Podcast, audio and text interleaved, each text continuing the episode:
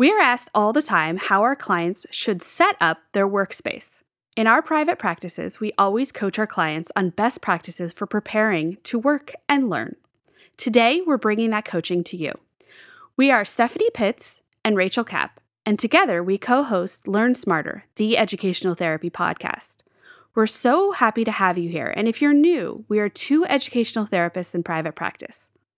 Rachel has Kapp Educational Therapy Group in Beverly Hills, California, and Stephanie has My Ed Therapist in Redondo Beach, California.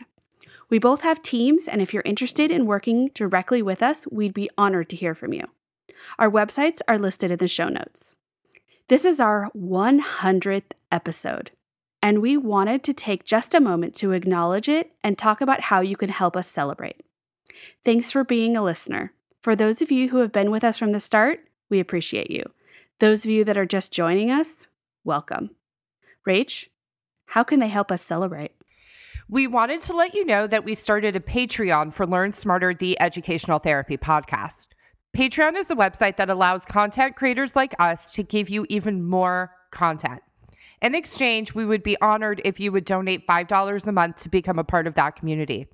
It's a really easy and simple way to support our mission and the work that we're doing. And as a thank you, we'll post extra content, extra interviews, and cool behind the scenes stuff that we don't share anywhere else. The link is www.patreon.com slash learn smarter podcast. It is our honor to keep creating this podcast for you, and we love getting to do it. It's a really meaningful process for us and deeply aligns with our mission of providing broader access to and awareness of educational therapy. Again, the link is www.patreon.com slash learn smarter podcast. And we thank you in advance for supporting the work that we do and helping us to continue to be able to bring this meaningful content to you, our wonderful audience. Also, we wanted to let you know that we created a freebie for this episode. So if you're on our email list, you got that this morning in your inbox. And if you're in the Smarties of the Learn Smarter podcast Facebook group, we also dropped it in there. If you're not a part of either of these communities, you can go to the episode pages on our website, learnsmarterpodcast.com, and you'll be able to download it there. Or join our email list and the Smarties of the Learn Smarter podcast Facebook group. Now, let's get into the episode. Let's dig in. You want to learn faster, but sometimes working harder is just not the answer. You have to learn smarter. The Educational Therapy Podcast. Hi, Smarties. Welcome to episode 100 woo, of Learn Smarter, the Educational Therapy Podcast. Pierce, feel free to throw in some balloons or confetti sounds right there. I'm Rachel Kapp. And I'm Stephanie Pitts. And if you're wondering who Pierce is, he's our wonderful editor who has been with us for 100 episodes as well. Yay! So, Steph, before we get into the content of this episode, I think you and I deserve to take a moment with each other and just think, wow, we've recorded 100 episodes, Steph. We've released 100 episodes. There Yeah. are probably 105 episodes That we've recorded. because we recorded the first one five times. Right. we've heard the feedback from you that we've gotten better over time, which we are taking in the positive way.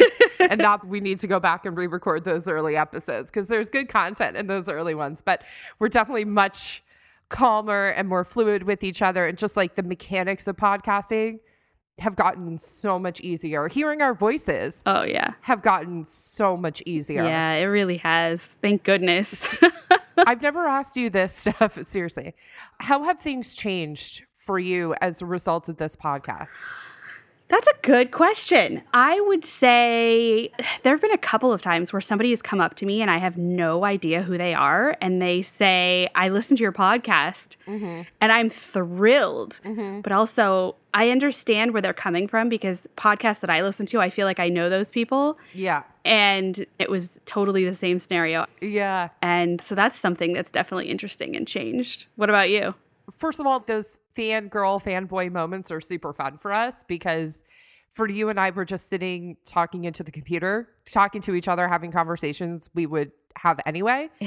so it almost startles me when people tell me that they've listened. If we're getting into the chronology of this podcast, what's happened in our lives since we've started recording almost two years ago is I've gotten married, I've moved, bought a home, you've moved, our practices have grown. I got Fritzy dog. You know, there's just been a lot of personal growth and change, but also I think in terms of the podcast, I think it's made us better practitioners Yeah. as we are forced to sit down and think about what we think about things in order to produce the content It's true. for our audience. When you're forced to sit down and write what you think about something, it solidifies things that you just had not looked at in such a concrete way before. And I know that it informs my treatment with clients. Mhm. And I love those moments when something brilliant is happening with a student and I go, oh, this is an episode Mm-hmm. which happened last week for me. I was in the middle of the COVID 19 pandemic. I was doing a session last week out in my backyard, sitting in a beach chair. I sent you the text, Yep. the picture yep. of me, right? great. I couldn't find my regular sunglasses, so I was wearing these heart shaped sunglasses that I only ever wear to Palm Springs. And Fritzy was sitting next to me. I was like in a beach chair and flip flops. And I was doing something with this client. I'm like, you know what? This is a great episode. And having that outlet, this has been a really creative endeavor for mm-hmm. us. And I wouldn't have thought of myself as a creative person, really. I'm very linear, don't you think? Yeah. but having an outlet where we can share the things that we're doing with clients that have been impactful for them and hopefully reach other people, it's freaking awesome it is. It also reminds us to do it again. because we've solidified what we think and now it's there and it's written down somewhere and it's almost codified. Yeah. This helps when we're training our teams and they have questions and we can go here, listen to this episode and then let's talk about it. Mm-hmm. you and I have been surprised that our audience has so many learning specialists in it because we really conceived with this podcast for parents. And so shifting content to support that part of our audience, we hope that the learning specialists, educational therapists who listen are taking things and improving the lives of their clients, Yeah. I hope it's meaningful. which we do hear from you when you've used the strategy and it's worked. And that makes us feel really good. Yeah. And then that helps the mission. The mission being to help as many kids as we can. Expand awareness about what we do and help support families. And I know this is very off topic, but I do want to share with you, Steph, that whenever Adam goes to the store, he always brings home flowers for me. Mm-hmm. And I'm sitting here on my table staring at the flowers that he brought home like three weeks ago from the grocery store because we haven't been. And they look like the rose in Beauty and the Beast. Mm-hmm. They're so sad looking. They're all bent over It's time for them to retire. it's time, but I'll probably wait for Adam to do it. Let's be honest. Classic. yeah. So, Smarties, thanks for being with us for 100 episodes and for sharing and making us feel like we still want to do this. Agreed. So let's get into it. All right. So, we've been asked this question many a time, particularly from parents who want us to tell them that their child should not be doing homework in their bed. Yep. Right? I will report you're in bed right now. 100%. So, how do you feel when parents want us to step in and tell their kids, no, no, no, you need to be at a desk? During normal circumstances, I would say absolutely. Mm-hmm. But we're recording this during the COVID pandemic, and I have been working with a lot of clients who are in their bed because that's just a personal space, Mm-hmm. and I'm okay with it. But usually, teenagers who tend to do homework late at night in their bed are going to fall asleep. Yep. And that is not a reasonable situation. It is not healthy for anyone. Not getting good sleep and not what your bed is meant for. I will add another reoccurring theme of our podcast, something that we've really learned over the course of podcasting is picking your battles. and sometimes there are triggers for parents, spelling being one of them. Yep. missing assignments being another, and working in your bed being a third, that are not the biggest fish to fry right now. So that's often a conversation that we're having one on one with our clients. And if you want to hit us up and see what we think about your particular situation, it's just sometimes there are more important things to address and shift and change first and then get to this. So that's what we always talk about that educational therapy isn't a linear process and it's not always going to look the way you think it should because we're looking for outcomes and we're trying to set reasonable things up so that we can have the positive outcomes that we want. I want to add with some kids, it might be where we start. Totally. It just depends on the learner, and that's why it's so individualized. Yep. So, if you are at a point in educational therapy or with your learner that you do want to set them up, and we know lots of families are figuring out workspaces for their kids and if you go back a few episodes, we did offer up our webinar for free that we did right as the pandemic was starting about how to make schooling at home work for your learners. We're adding that to the show notes right now. We go into a lot of this information on that webinar, but we felt it was enough content and it was important enough to be our standalone episode. So here are our tips for setting up a homework routine and a homework space for learners. So, Steph, number one. Number one is set up a space free from distractions. So, what do we mean by this? That means if you have a busy kitchen and your learner is doing homework at the kitchen table and people are coming in and out and you're making dinner and there's phone calls and there's TV TV in the background and there's just too much going on, then oh, you have to clear the table even though you're in the middle of assignment because we need to eat dinner here that is not going to be a good space for your learner to be doing homework. It's just too many disruptions, and so many kids have so much trouble shifting between situations and activities and subjects, even. Disrupting that is going to wreak havoc on their homework routine. What you're really talking about is the task switching of being pulled in and out of your work. And we've talked about task switching in many, many of our episodes, particularly in the executive functioning series. But I can share a real world anecdote of my husband and I trying to figure out where we're going to work while we're both working from home.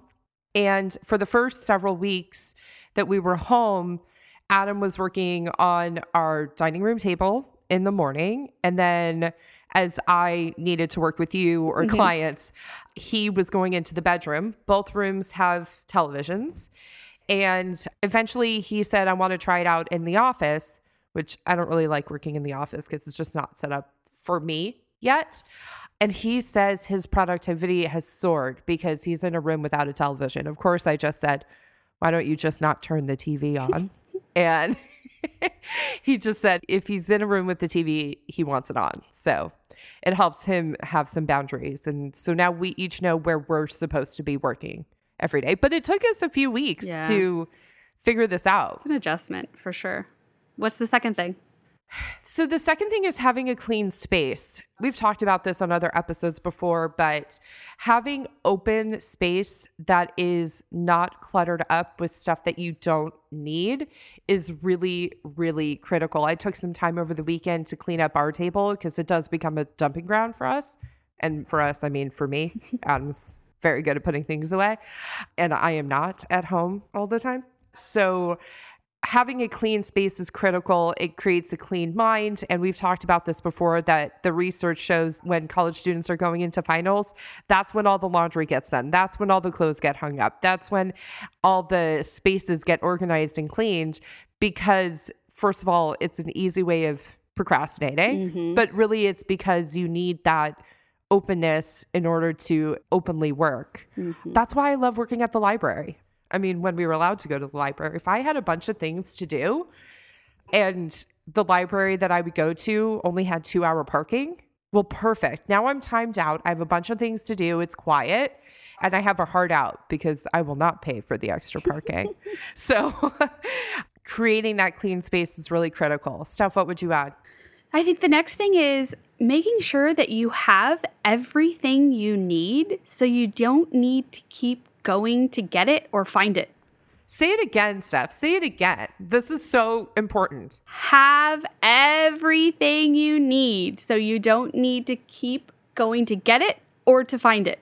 This has really been enlightening for my learners in this virtual time because normally I say that they have to bring their backpacks and bring all the things. And then you have everything. Right. And now it's been, well, I don't know where I put my planner. Right. I don't know. Well, let me go get that book or let me go get that thing. And even if I've asked at the beginning of session, do you have everything that we're going to need? And they say yes, but then they don't. Yep. So, this is where making a list is helpful Yep. And knowing what you're going to need before you get there. This is another really important thing in executive functioning to help plan. So, number four, put the phone away. This is a good tip for everybody. Yeah. If you have notifications popping up on your laptop, we do not need text notifications popping up on your laptop. And I can see it in Zoom when my clients are screen sharing that that notification is on and we turn it off. Because believe me, their phones are buzzing, their phones are lighting up, their phones are doing all the things. Mm-hmm. I have almost no notifications on my phone beyond text messages. I don't get email notifications because it was creating, quite frankly, a lot of anxiety for me. And it's been that way for years. So put the phone away, model this behavior for your family if you can. And we all need to do the best we can with that. That's true. Number five is plan out how long each thing will take you. And I do this all the time with my clients because one of the things with the executive functioning, and especially with students who have ADHD, is they don't feel time. So I have students that say, oh, it's going to take me five minutes. And then it actually takes them 45 minutes. Mm-hmm. And so we time things, we see how long it's going to take. Then I have them time it and see how long it actually took. But for students that have been with me for a while, they have a much better understanding of how long things are going to take. And this helps them plan out and have realistic expectations for the night. Not, I'm going to read an entire chapter of AP US history tonight Right. well, there's not enough time in the night for that and all your other homework. So, figuring out how long it takes you to read a few pages and how are we going to break it up and chunk it. You know beforehand how long this homework is going to actually take. Kids don't want to be homework compliant because they think it's going to take hours and hours and hours, and it actually sometimes only takes 10 minutes. Right. So, helping them plan out all of those things is extremely helpful. And knowing that it takes time to build the muscle mm-hmm. of knowing how long things will actually take. We've advocated on managing time episodes, guessing and then actually tracking Yeah. how long it actually takes. You know, it's funny, Steph. I didn't tell you about this. I found a new Instagram account this morning, mm-hmm. and it is so interesting to me that tracking in a variety of different ways is actually the way to have success. So, for example, Weight Watchers wants you to track what you're eating, hmm. right? It's staying accountable. I found a new money Instagram account. I'll send it to you later because you'll like it too. And the way she teaches is track your money. And we're saying track your time. It's really hard to be diligent all the time with everything, but time blocking helps and all sorts of different things that we've talked about in calendaring episodes and time management episodes in the executive functioning series are really, really helpful. Number six, we absolutely believe in this. You start with the hardest thing first. I'm just going to say that. That's when you have the bandwidth, is in the beginning. If you think of yourself as a tank, like the analogy you always give with the gas tank stuff, when do you have the most gas? When you've just put the gas in, Mm-hmm. which is usually after they've slept or eaten, right? Yep. Or ate, rather. Not when they're running on fumes at Exactly. 9 p.m. and they've been going all day and already had soccer practice and Yep. didn't eat dinner until a few minutes ago. That's too much. The thing that's the hardest is going to be the non preferred task. So it's very hard to start with that. But if you can practice that, it gets a lot easier. Sometimes with students, I do by subject. Yep. And every day they need to do the same routine of which subject goes first. That's really something I should implement more of telling them the order of subjects that they're allowed to go through. I don't formalize it in that way, and that's a really good tip. Thanks for that. Yeah. Another good reason that doing this podcast is meaningful for us too. Yeah, exactly. All right, number seven, use timers. And we love this one. Baking timers in particular, but you can also use your phone, you can use an egg timer, whatever timers you have. This can be used if you have decided how long something is going to take. You can put that in the timer. If you feel like you can work for a certain amount of minutes, you can put that in the timer. There's a lot of ways to use timers to your advantage depending on what feels right for you and your learner. the last one, which we've been talking about. Number eight. Speaking of distractions, Number eight, take breaks, but have the breaks be planned in, have them be reasonable. And we're not breaking in the middle of a thought if we're writing or in the middle of an assignment. So, as you're planning out how long things are going to take and set your timers, planning in that break so that student knows when they're standing up next, really important. And the last one is schedule. And I just talked about some of the schedule, but the other part of schedule that we mean is having your learner know what they have after school. Right. Do they have soccer practice? Do they have a doctor's appointment? Do they have to go to this, that, or the other? Do they know that they're not going to have as much time today as they will tomorrow? So that assignment that's due three days out, they're not going to be able to get it all done tonight. Or they're not going to be able to get it all done tomorrow, so they need to do it tonight. This is another example of knowledge is power. The more that they know what they have going on, the order they should do it, and how long it should take, that breeds success. Smarties, we are so honored to be able to bring meaningful content like this episode. We wonder what you've already taken away from this and the other lessons that we've taught on the podcast. If you are interested in supporting our mission to be able to continue bringing meaningful content like this to you, please consider joining our Patreon community. The website is www.patreon.com slash learn smarter podcast. And we are honored that you would consider sharing some of your resources with us. So thank you, Smarties. Now back to the episode. So, Smarties, we can't thank you enough for being with us for 100 episodes. If you have been here from the beginning, thank you. Yeah, thank you. If you're new here, go back and listen. We have 100 episodes of wonderful content that, quite frankly, I'm really proud of the work that we've done, Steph. Yeah, So me too. I'm proud of us. it has been a pleasure partnering with you, and I can't wait for the next 100. To the next hundred. To the next 100. And when this is all over, we will be going to the spa and we will be having our celebratory spa day. Oh, yes. I can't wait. Oh my gosh. Amazing. That'll be when we're allowed to be around people. It's going to be great. Can't wait. Have a great week, Smarties. See you in the next 100. Have a great week.